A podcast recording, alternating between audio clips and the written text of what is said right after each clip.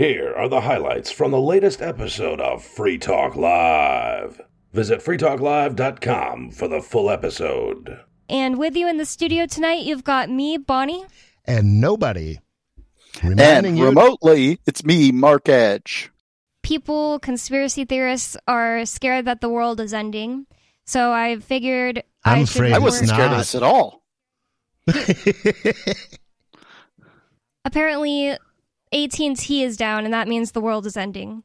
AT and T didn't know. I didn't have any issues today, and I have AT&T, so I don't really know. it seemed to be concentrated in some in certain areas. so you heard about this? and yeah, one of the problem or one of the things that concerned people is that one of those areas was uh, Texas. And uh, Texas has been in conflict with the federal government of late.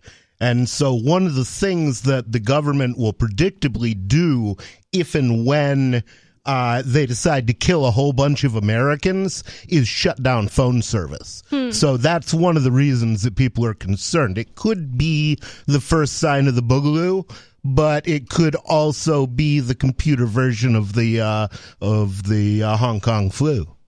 Okay, so I was thinking people were saying more like, "Oh, it's a solar flare." I'm I'm really tired of the solar flare w- end of the world theories.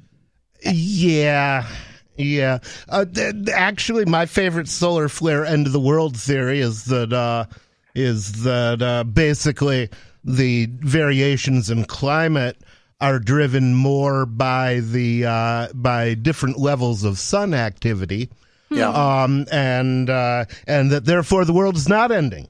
Um, Honestly, it's been such a nice winter this winter in New Hampshire that I really hope that global warming is real. oh yeah, By, yeah, mean- by nice, you mean warm. yes. By nice, I mean Yeah. 30s. Yeah, and when you think about it, I mean, sure, we would lose some land by the equator. Uh, some beachfront property would would become, you know, sea lab and More. and some, I have uh, some of that beachfront property that you're so cavalierly talking about. Let's yeah. get rid of it. But you know that that kind of thing happens. go. What we get in return for that is Alaska and Siberia Yeah. and all the places that you can't farm now become habitable. Yeah. And, Alaska uh, would be awesome. It takes away one of my favorite jokes because I always used to say that it was a tribute to the human spirit that we'd managed to occupy not only the entire habitable surface of the globe, but also Canada. Yeah. I saw today that the most expensive property in the world right now is a $300 million house that is literally just on the edge of like a peninsula looking thing in Florida. But we would we would gain Mark Edge in New Hampshire if all of the beachfront property in Florida melted. I mean, You uh, might. went underwater. I guess it Yeah. doesn't melt. Well, Yeah. And the thing is, we're talking about something that might Florida isn't my happen thing. Over the course of 300 years. So, considering that the FBI might drive a tank into my house again tomorrow, I can't worry about 300 years from now. I've got bigger fish to fry. yeah. yeah. So I don't own a house in Florida. I don't own any houses in the United States. Oh. The concern I have is that anytime the IRS can just say, hey, you owe us money.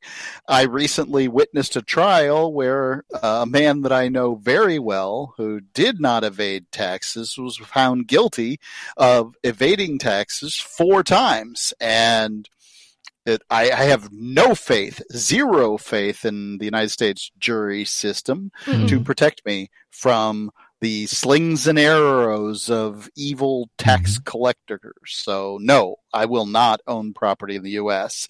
If I come back to New Hampshire, I will do it by renting. Yeah. Uh, yeah, and really, renting is the safest way to go. Renting from somebody who's uh, politically popular, you know, Hmm. somebody who has pull with the government, and uh, you know, might be able to keep them off, you know, for- or at least keep them from knocking his house down in the process of taking you. That's a good point. I if you are renting from some super status, then you're at least mm-hmm. safe from the government bombing your house, most likely. Yeah. Unless they just say, "Oh yeah, I don't care about that property. You can bomb it." Yeah. and then the feds get permission. I rented from a city councilman when I when I first moved in into Keene, and uh, he would joke with me about how, oh yeah, every time I come here to fix something, I go home and my wife smells I smell like weed. Wow. And uh, as long as I didn't lived there, the police never messed with me. Hmm. I'm surprised he didn't care. I don't know. I just Yeah. like imagine like a landlord being like, "It smells like weed on my property." I don't know. Yeah, he knew we were snakes when he picked us up. Hmm. he liked money. Do you know what the Lockean proviso is? I read uh, what is Locke's book? Yeah, I'm, The I'm second sorry, treatise on government, which I assume his other book was the first treatise on government, but I haven't read that one. Um, but uh, chapter five of the second treatment, uh, second uh, treatise on government, he goes over homesteading rights. Okay, and he says that basically, although the the earth as a whole is the property of all mankind, okay, it is the right I don't know how that works, but all right. well, basically, uh, for for him it was a God thing. For me, it's a nature thing. It, it comes down to the fact that I have a right to exist, and in and having a right to exist Im- implies that I have a right to exist somewhere because you can't exist nowhere, even if you're nobody. Um, so so the, and then the other thing is if i did not have a right to a place to exist someone else would have to have a greater right to every place on earth. And i don't And know how that- they could prosecute that Mark believes that that offense. it is rightful and in fact that the United States owns the entire landmass known as the United States, and I disagree. um, well they certainly didn't homestead it um, but the Well, they uh, kind of did. and, and well no because they, They're not a person. well, That's me- what it comes down to. But so, they are a so group of basically people. let me wait, wait, wait, wait. let this me is tell you a little bit An more about accusation has been made. The same person, Wait, wait, the same wait. group of people from back then can't impose something on their children or their children's Sure they children. can. No, they can't. So, that, that's never on, been a fact hold in on. contracts. Hold on. Okay. So, we know that groups of people can own things, right? Hmm That's what we would call a private city. You and I, Bonnie, we could go out and buy a car together. We don't have to be married to do it. We could just buy a car together. And then you have it on Monday, Wednesday, Friday. I have it on Tuesday, Thursday, Saturday, and Sunday we split it. Um, Did you force And- her into that contract or did she consent to it? I, I'm trying to make Okay, an ex- explanation that group ownership exists. And then we could say, look, we're going to give this car to whomever. But you're only allowed to buy gas from Shell. Uh, I think that's one of the gas companies. Yep. And if they take the deal, they have to only buy gas from Shell. Now that's our right. We didn't have to sell that car, and they didn't have to buy it. So I think this is one of the problems is that uh, deeds deed writers is what they call that. In the case of a car, it's a title, but whatever. Um, a deed writer will pile up, and people can say a bunch of crazy things. Generally, they don't do that stuff, but that's the uh, that would be the premise that I would make. Okay, but Well, here's here's my answer to that, and it. Um, I, I think it's I think it's kind of on the nose. So basically, Locke said that um, that although every every human has has a right to part of the earth, a person nonetheless has the right to appropriate for his own private use a piece of the earth. Okay. And this is necessary for things like farming. You can't farm if just anybody can go wandering through your fields playing with their flamethrower. Okay. So, so you have to be, so you have to be able to do that. And he said, now how can you justify that? And his justification was that a man could morally appropriate to his own use a certain amount of land so long as as much and as good remained for others to do the same. Now, Sure. what we've got in the United States is 500 and, uh, and 545 people have claimed ownership of the entire United States. And I'll tell you how I arrived at that mem- uh, that, that number. There's 435 members of Congress. There's one president. There's nine people on the Supreme Court, and there are And 100 100 senators. senators. Yeah. So that comes to 545. So they claim to own the entire landmass of the United States and all 320 uh, million people who live there. They claim as slaves, as chattel, simply by virtue of their existing in the same country. And I say that is a pile of manure. I feel like Mark had a point he wanted to make about something that Skeeter had to say when he was gone. Thank you, thank you for the call, Skeeter. Uh, what'd you have to say about it, Mark? I guess I should have written that down, uh, Rich. Uh, what, whatever it was that. Oh, I was making the. He was making the point about uh, tax and having to pay outside the United States. I'm not going to defend that. I, I'm. I'm not. Like there is no defense for the United States government claiming the fruits of the labor of someone who is outside of its jurisdiction. But I will say this most governments don't do it. So it's different to say the United States federal government. So, like, this is sort of one aspect that I would prefer not to argue. Um, I will make this point, though income tax on specifically on income, not on interest and dividends, not on capital gains, not on probably other stuff, uh, Social Security you have to i think you have to make more than $125000 per year for a single individual for the income tax to kick in Oh, good God, no. It's more like 20. no um, the, outside of the united states Oh. So there's a point to be made but most people don't care because it only affects what they call rich people so there you go Hmm. Well, um, Well, I care yeah, the people. income tax to me is is one of the most egregious taxes because basically what it's saying is if you won't pay for us to commit our mass murder sprees, we're going to starve you to death by forbidding you to work or we'll throw you in prison and torture you to death. I don't like it I, I- That- there's nothing I like Uh, about that- this. that- that's I'm like just saying, you don't like you having an won't leave. atomic bomb dropped on you. It's just good God. There's no I don't know. atomic bombs falling in Central America, and the ticket is $89, Rich. and yet I then go down and become the property of another government. Not really. Yeah. Getting to be I mean, I've done it getting a different master doesn't make you less of a slave. Isn't isn't it the case, Mark, that you are still now the property of the Honduran government? It's just that they kind of leave you alone, so who cares? That that's your argument, right? Or is it that it's just a different system altogether, and you're not their property?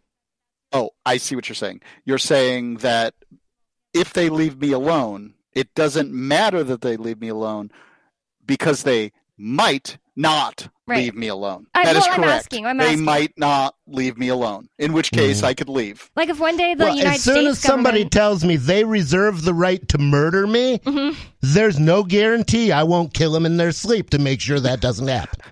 Rich, I got no problems with revolution. That's the game that government plays.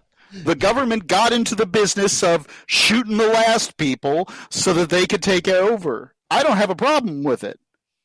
But You don't have what a I'm problem with them saying shooting is, is people? that at some point you opt in by staying. I think that being against violence means that you have no other recourse because I don't want to kill jo- Joe Biden, and so I what am I supposed do, to but- do? I am against violence, even if I would be in the right. It's still violence to me, and I don't want that on my eternal soul's consciousness. I don't want the violence either. I feel the same way. That's why I left. Now, personally, the reason I left was this I don't want to pay income tax to an organization that is going to drop million dollar bombs on $10 tents. And if I go and pay tax in some other place, some other jurisdiction, they might be corrupt and they might be nepotistic, but they're but not. they get cheaper bombs. killing people. Well, they they can't even keep a plane flying. The uh, Honduran military. The you don't need one. You can throw bombs by hand. Oh, I'm, I'm sorry. The Colombian president, he is a murderer, like an actual murderer. Like it's Okay. known. That's Every crazy. president is a murderer. I'd have Barack to agree. Obama fired more cruise missiles than all other Peace Prize mm. winners combined. Yeah. and George Bush alone was responsible for a million murders in, in, in Iraq. And people can't wrap their mind around what that really means. Well, let's, let's look at it this way. The United States government has about a million and a half jackbooted thugs between police and uh, and soldiers at all levels. There are 320 million Americans, so let's round that down and say that there's one jackbooted thug for every 200 Americans. Okay, that makes them one half of one percent. Okay, hmm. but this one half of one percent murdered a million people in Iraq alone, which is more people than the entire rest of the population. 99.5% will kill over the course of the next 60 years if averages hold. That's frightening. I don't know that I would call George Bush a murderer for all of those millions. I think that the people who did it are the murderers, and he is a disgusting manipulator and a freak. Mm-hmm. George Bush has obviously done something wrong, but I don't know what it is. He didn't personally mm-hmm. murder the people, and the people like the you know the the military members who went to Iraq are are murderers. They and the ones that murdered people are murderers.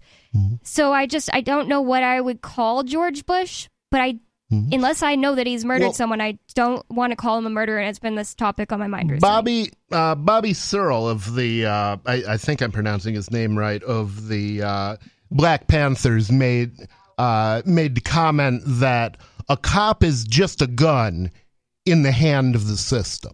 So to me, the fact that the weapon George Bush chose was a psychopathic soldier or a psychopathic general or some other nutcase doesn't relieve him of responsibility for the act because he commanded it and But he did like cause it to happen. a gun couldn't fire on its own. So it's it is a human being, and you can't just take away the freakish uh, military member, psychopath, um, mindless drone. You can't take away his um, ability to act on his own. Like he did that. Yeah, well, criminal liability is generally considered, and this is true under common law also. Uh, the words that they use are joint and several. Okay, so basically, if you and I moved into an apartment, um, which you know, obviously not going to happen, but In anyway, the ghetto of Keene, in the in- second in- in most in ghetto of Keene- Keene. in the Keene ghetto, and we were both on the lease, and we failed to pay the rent. Um, and we left owing them two thousand dollars. That debt is joint and several. That means that it can be they could collect two thousand dollars from one of us. Maybe one of us has two thousand dollars and the other one doesn't have anything. They could collect thousand dollars from each of us. Um, but basically, the uh, the the liability exists for both. The fact that I the fact that I I consider George Bush to be uh to be a murderer or at the very least conspiracy to commit murder um might be might be what he would be charged with. Um but un, under under the model modern system but that's effectively charging him charging him with with murder because generally the the penalties for conspiracy to do a thing are the same as the penalties for actually doing that thing.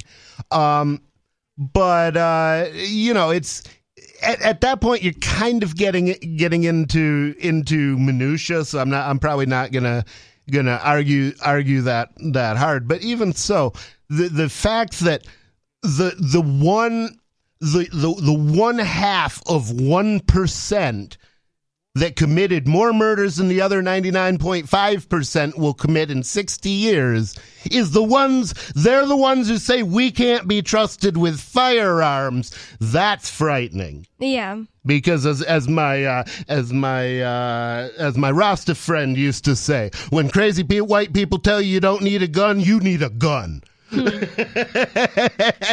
I would definitely agree with that. What, no matter what race they are. Yeah, I wouldn't. I wouldn't limit it It's to just funny that to way, race, yeah? but it's funnier what, the way he says it. Yeah. and from his perspective, I can certainly understand. I mean, if if I'd run into Malcolm X before. Uh, before he went to Mecca and he had his transformation, he, he was still calling white people white devils, and and he'd said, "I hate your kind, white devils." I I would have kind of had to say, "Well, I can see why you would." Well, um, White Devil Mark, are you going to allow guns if you get full control of your island?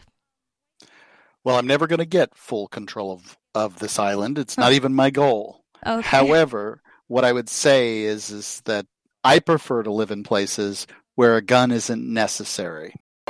there's a story about the gun. So I I walked into the 7-Eleven in Manchester one one time, and and when I got a, went back and got myself a, a Mountain Dew, and uh and when I got up to the counter, the guy said, "Oh God."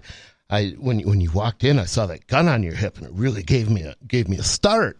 And I said, "Well, if if you want me not to come back, uh, open carrying, uh, if you want me not to come back while you're working, that's an option. Um, I, I, I take the gun everywhere I go for political reasons, but if you don't want me to come here, that's perfectly understandable. He said, nah, it's okay. It just kind of gave me a start. I just moved up here from Massachusetts. Oh. So I started making a point of going back to that store and uh, and just having a few friendly words with that guy uh, whenever whenever I was in, in that, that neighborhood and, and on his shift. And uh, you know, just just to be a good good ambassador. And then one night I walked in, it was about three o'clock in the morning, and and I walked in, he said, God, I wish you were here half an hour ago. oh. And I said, "Why is that?" And he said, "Well, the, like half the Manchester football team was in here. Uh, high school football team was in here trying to buy beer, and I thought it might get ugly. And I was thinking, God, I wish that guy was here as a 357. And I said, and now you understand. Scary. I, I wouldn't want to have to deal with that, like a bunch of angry football playing people. Oh yeah, I, I used to get that all the time when I did convenience stores because I grew up in Ann Arbor, Michigan. So we'd have these uh, college football players who were sometimes you know 400 pounds uh, coming in and ju- they they expect you to know who they are and give them free stuff. And it's like well actually I don't give a damn about sports ball. I have no idea who you are. And in my store you pay Yeah. Huh. you're even welcome worse. to take your bu- take your business somewhere else It's probably because those boys get uh, all those meals paid for by the college. You know, I mean, they just Yeah. get these huge they get treated like uh, you know, cops. like, banquets yeah i- i- day in and day out. I and and it's the the thing that's annoying is it's like a town full of geniuses, okay, and and what everybody worships is these big bags of meat that can you know take part of a disemboweled pig and run a hundred yards with it. um, and it's like, wow, we haven't come that far as far as we think we have. I never understood the whole football thing. I, I've never had a, a situation where somebody tried to get something for free for being a football player or anything like that, but or a cop. Um, luckily, but I'm so happy I never had to deal with that. Oh, that'd be so annoying. I only worked at one convenience store, and the one time there was a guy that turned out to be a cop shopping from me. Lumpy was in there, and he's told him like, "Why don't you get a uh, actual productive job?"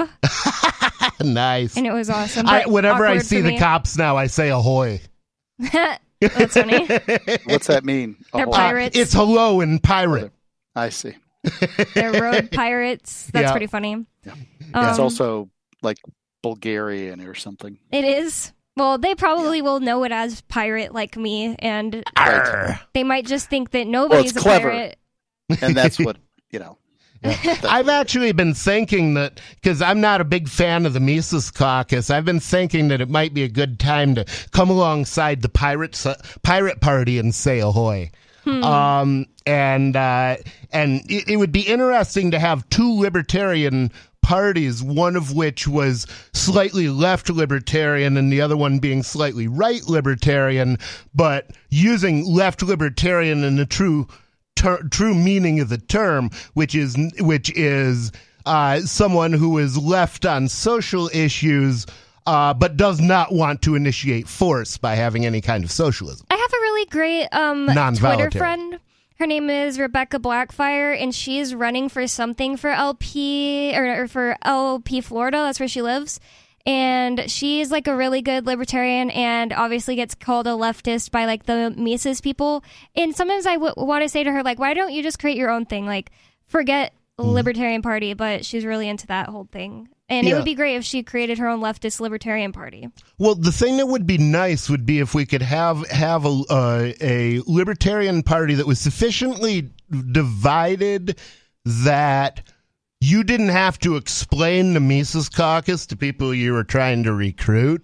right. But then when it came to elections, uh, maybe they were cooperative enough to, uh, you know, they each come up with their own, uh, with their own nominee, and then they have an internal vote, and uh, and whoever whoever wins between their two party candidates, the uh, they they all say, okay, well, we'll all give our give our vote to whoever uh, whoever wins the internal vote. So it'd be more or less it would it would almost like be like a composite party. But theirs would just be some Fed who is put into a position to make libertarians Mm-hmm. look like conservatives. Well, and and So- that's the thing. That's what that's what having the the divided part um would be good for but in in the in the in the end the personality of the nominee is less important because we know he's not going to win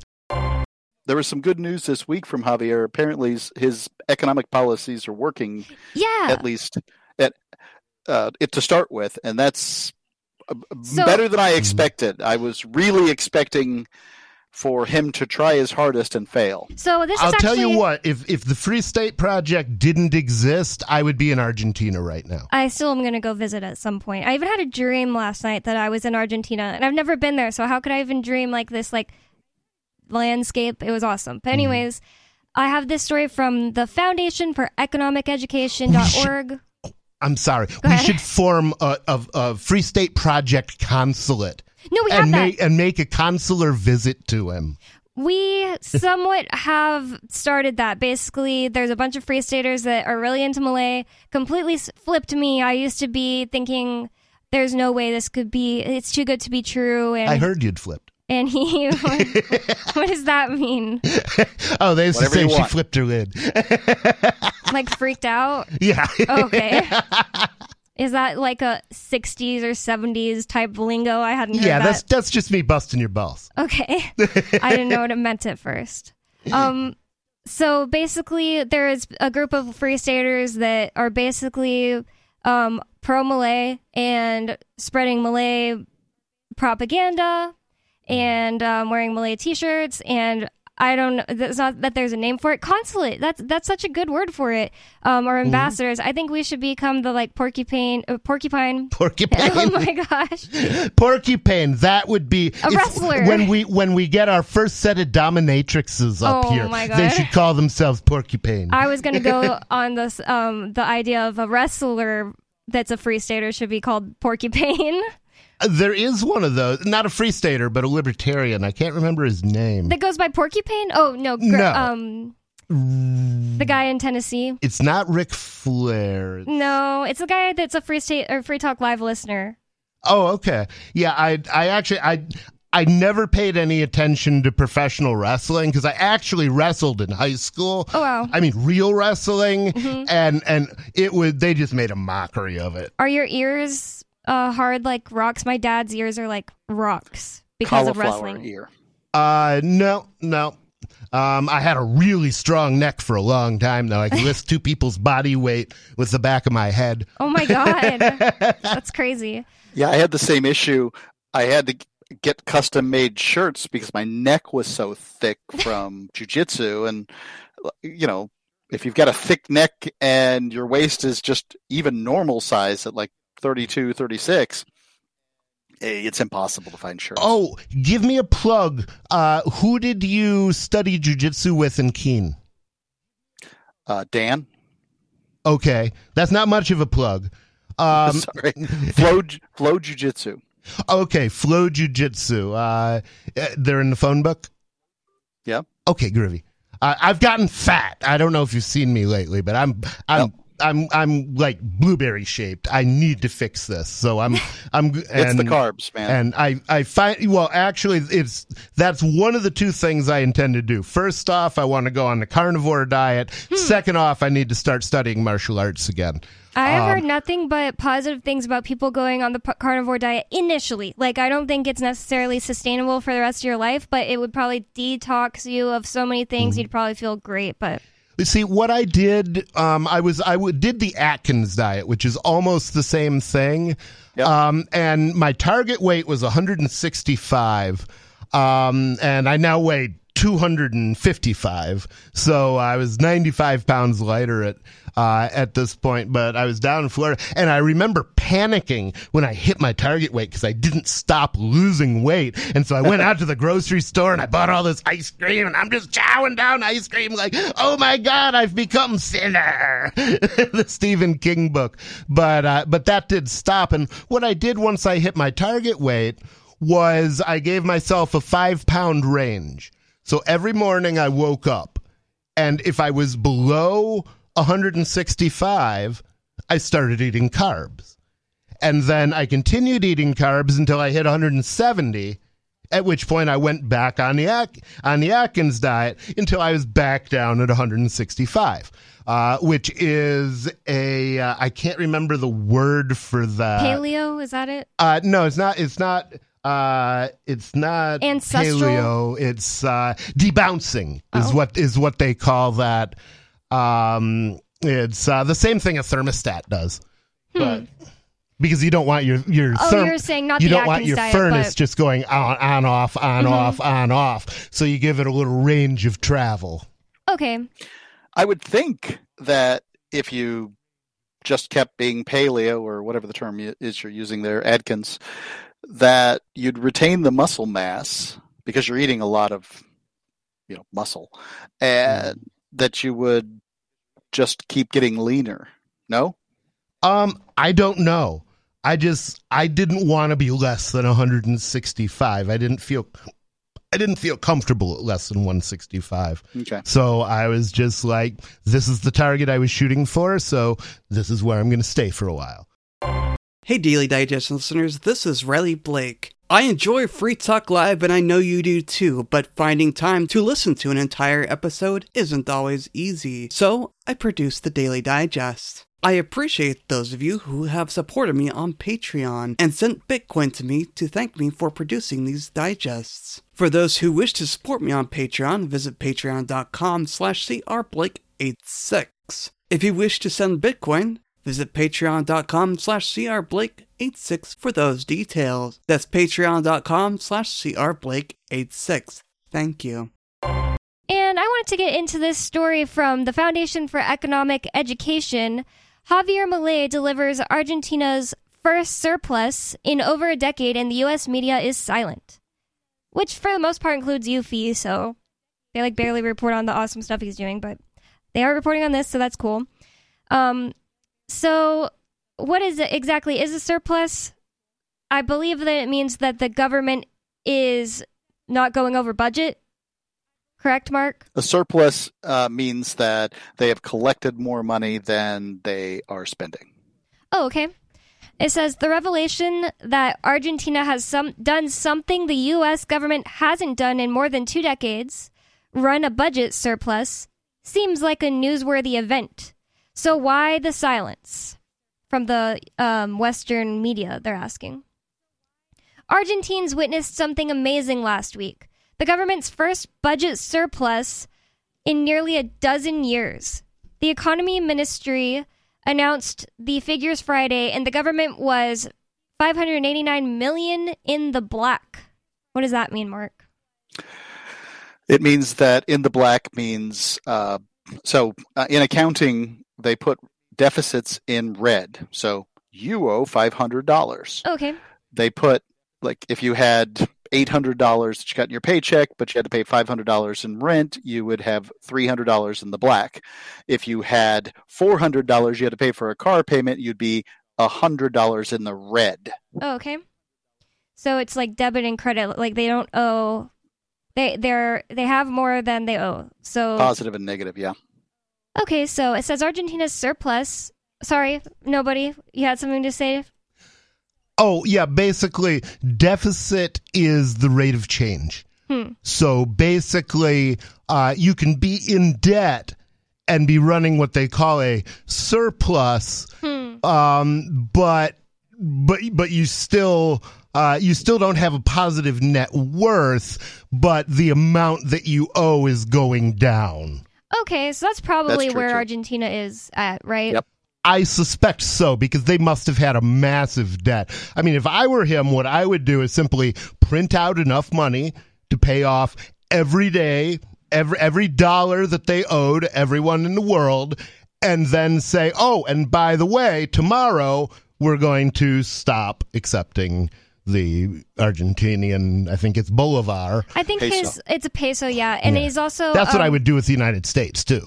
what he's doing I can't like explain every single detail that's why i usually pull people in who really really know what's going on with that um, but one thing i do know is that he doesn't want to just say no more peso like get rid of the peso he's just kind of devaluing it and that way the people will choose to dollarize without him having to enforce the dollar Yeah, and that that's actually the other part of, of my plan if I get elected president, because of course I am running a an elect a write-in campaign for every elected office in America. So Nice. if you see a job on the ballot that nobody should be doing, write in nobody. um, but all uh, of them Yep. And uh, yeah, if you want to vote for me for everything, and basically what I'll do is if I get elected, nobody for everything. if I get if I get elected to more than one job, then basically I will I will take the hi- the highest salary of any of the jobs that I get, none of which I will do, and and so I will take the highest salary and I will split that between all of the jobs that I've been elected to and I'll refund the rest of the money not to the government but to the taxpayers. Hmm. Nice. Javier Milei, he was um auctioning or like running a lottery in his email with his um what's it called? The money he was making when he was in Congress. So it it, it uh, encouraged people to join his email list, and then they would be like joining a lottery, and he gave it away to the lucky winner his uh, salary from being in the Congress. So that's pretty. We had a co-host who do it. proposed to do that with their city council paycheck Mm. uh, on the air, and they were required to retract that or something because it was against the Oh, rules in. Keene, New Hampshire. It's bribery. I know who you're talking about. Yeah, that is so crazy. But when Biden says he's going to pay off your student loans, somehow that's not bribery. No, Right. That's definitely what he was doing. And then it ends up being, not, oh, never mind. We can't do that. Quietly retract. Yeah.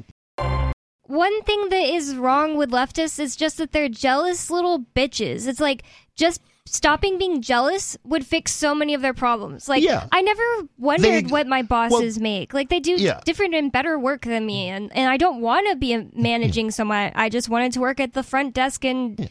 Get my paycheck, and I can't imagine being one of those people who's like, the boss makes more money than me. It's so stupid. And the thing is, they they expect their boss to be like their owner.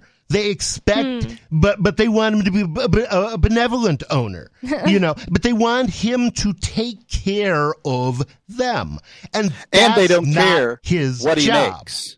They don't have the least bit concern about how much money the business is making. Hmm. They just want to get paid. That's like every time there's like a. I don't care what my what the business I'm working for is making either.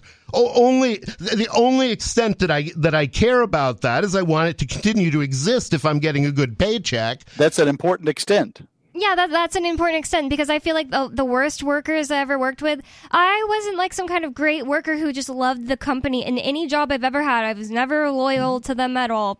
But I wouldn't be one of those people who was like, I don't care if like I break their stuff, you know, something like that, like really bad. And those are all socialist people who are like nihilists and are just like, I don't care what happens. Oh, I'm just gonna like slide through life the littlest bit I can. I don't know why I've just never been that person, even though I've never loved any corporation I worked for. I mean, the the reason is if you're taught that your boss is harming you, but you need him anyway.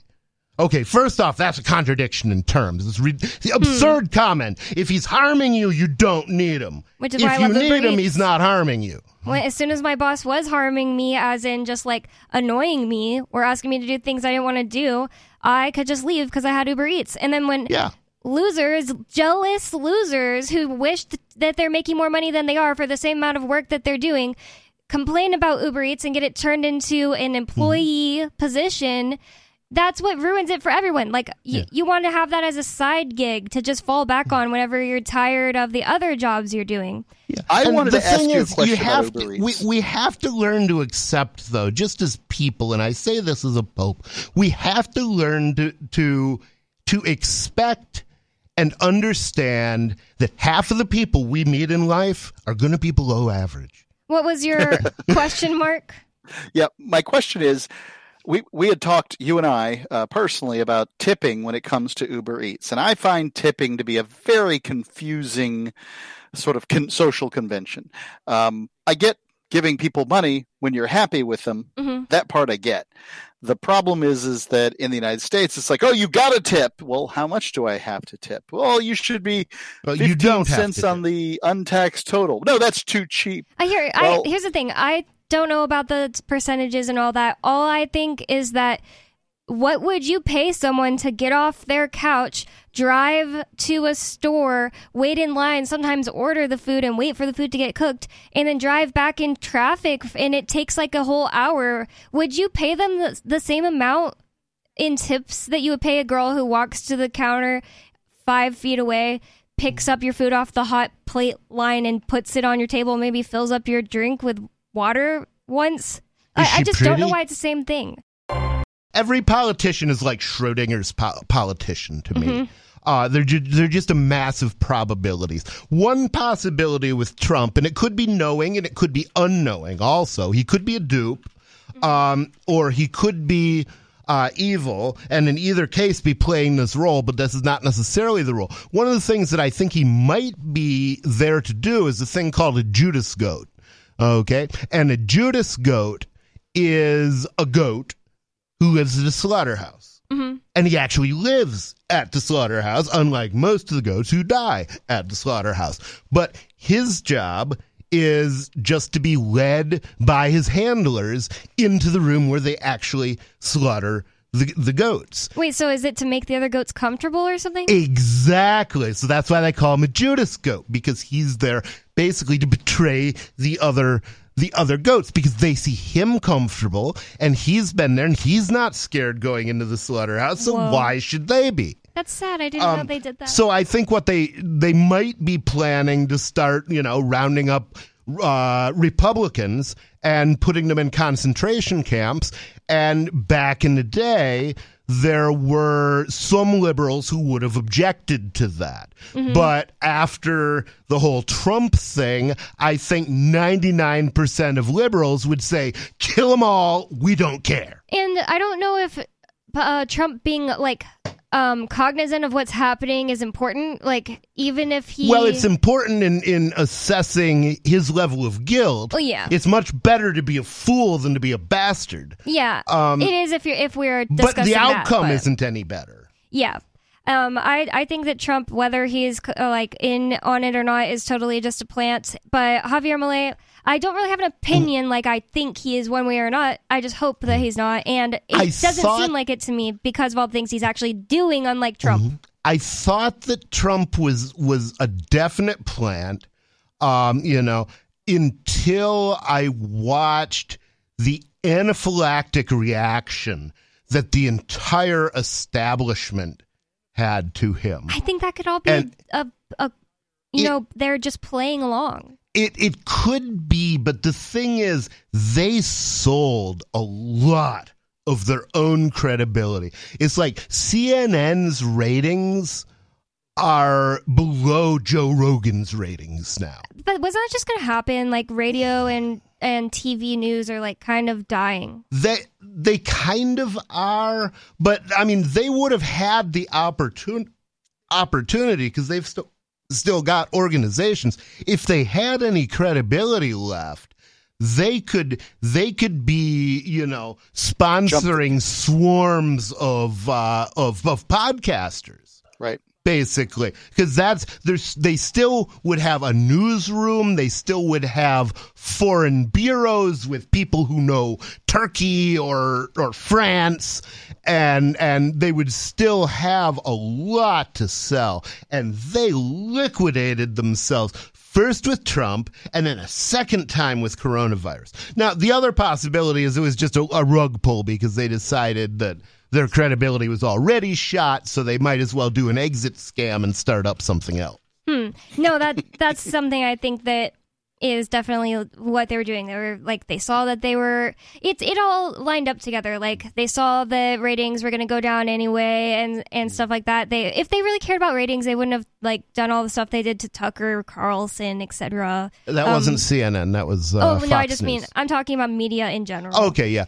And and you know, and it's a big change. I mean, I trusted CNN in general um up until um well, it was it was a slow process of, of learning it, but I, I remember, uh, you know, f- thinking that they were relatively credible among among uh, news agencies, and then sometime within the last twenty years, um, basically it it it slowly but surely I watched the entire mainstream media become the entertainment division of the military industrial complex. David from New Mexico Mexico's online. David, you're on Free Talk Live. What's on your mind? Lots of stuff, Bonnie. It's crazy. Still crazy. That's why smart And, people uh, go insane. That's right.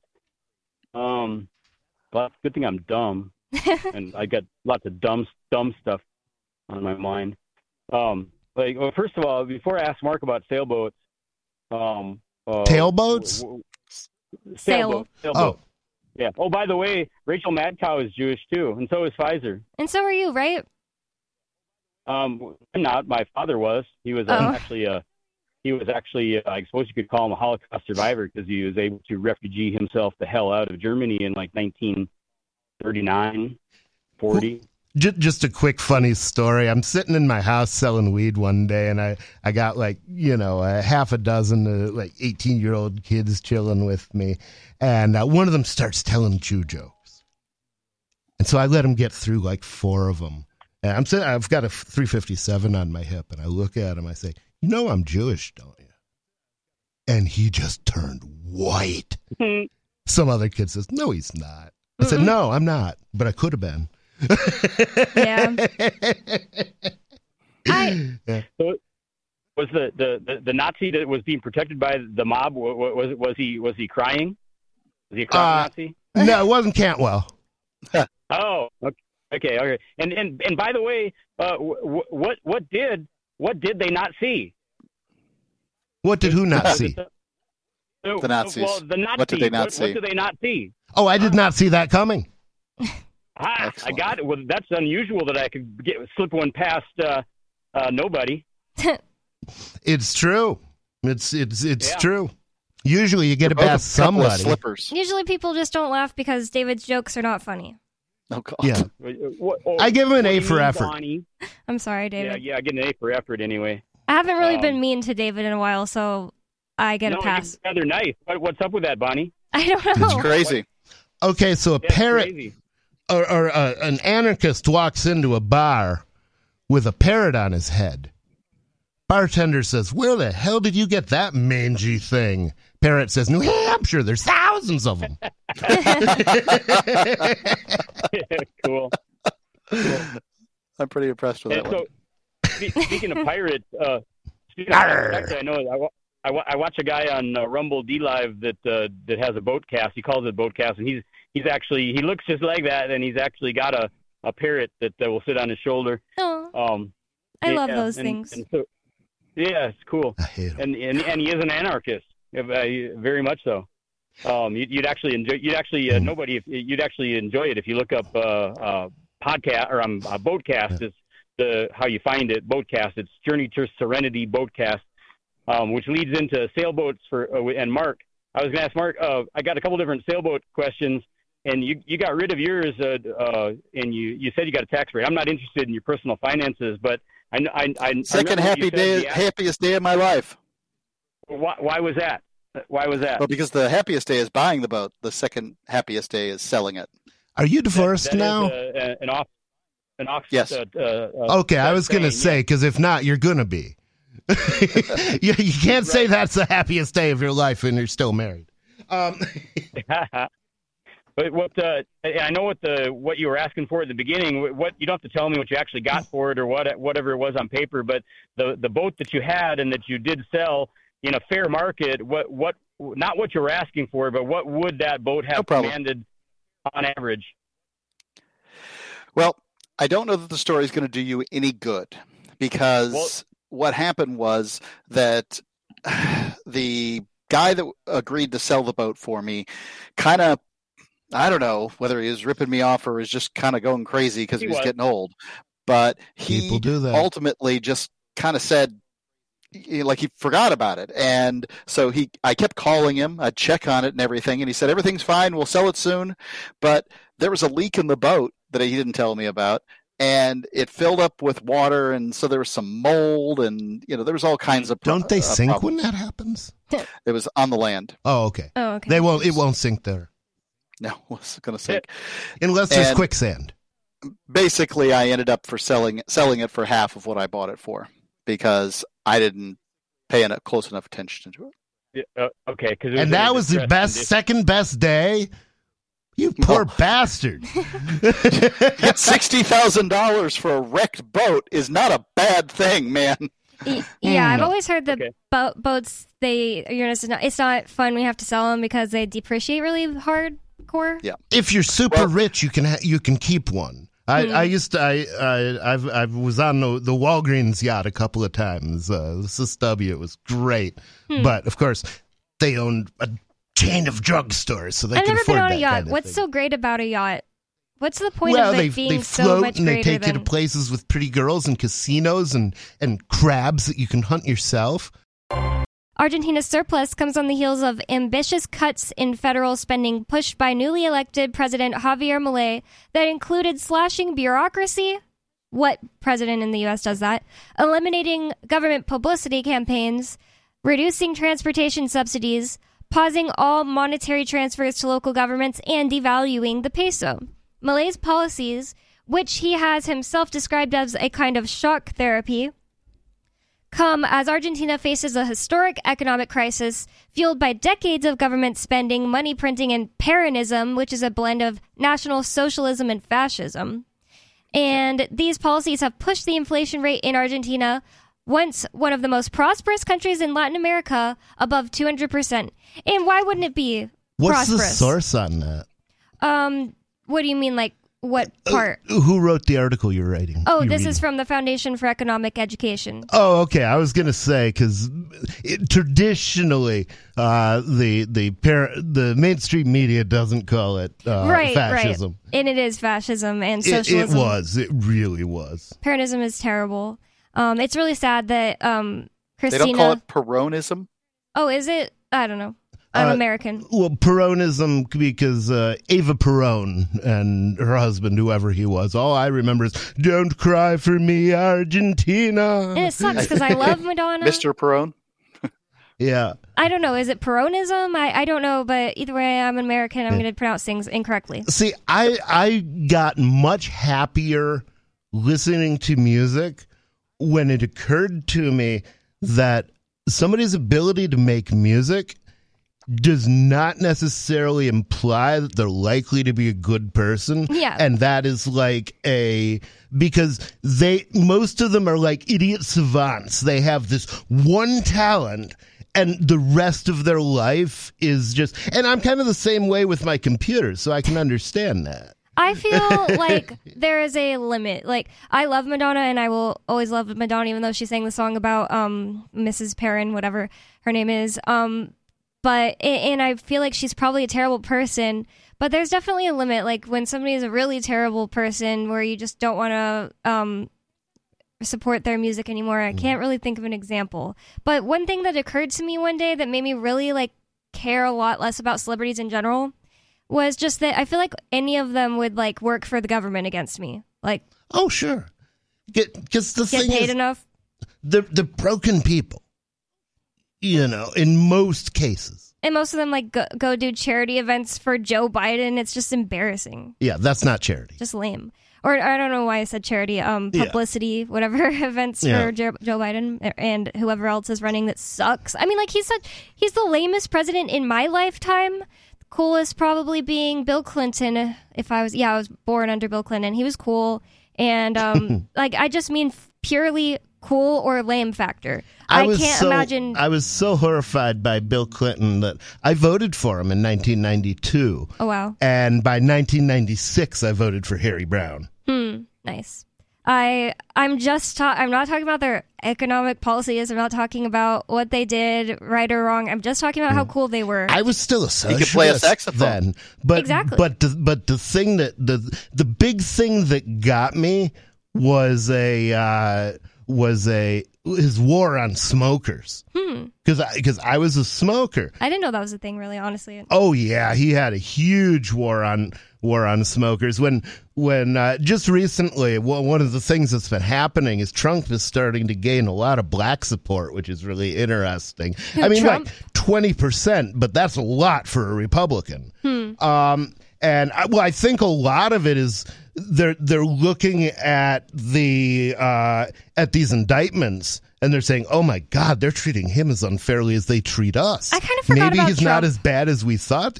As we thought, I, he's he's kind of chill in some ways. He actually is kind of cool, and he's married to Melania, whereas Bill Clinton is married to Hillary Oh Clinton. God! Um, even even his mistress wasn't that hot, like Monica Lewinsky. You just heard highlights from the latest episode of Free Talk Live. You can download full episodes, subscribe to our podcast, listen live, and more, all for free at freetalklive.com.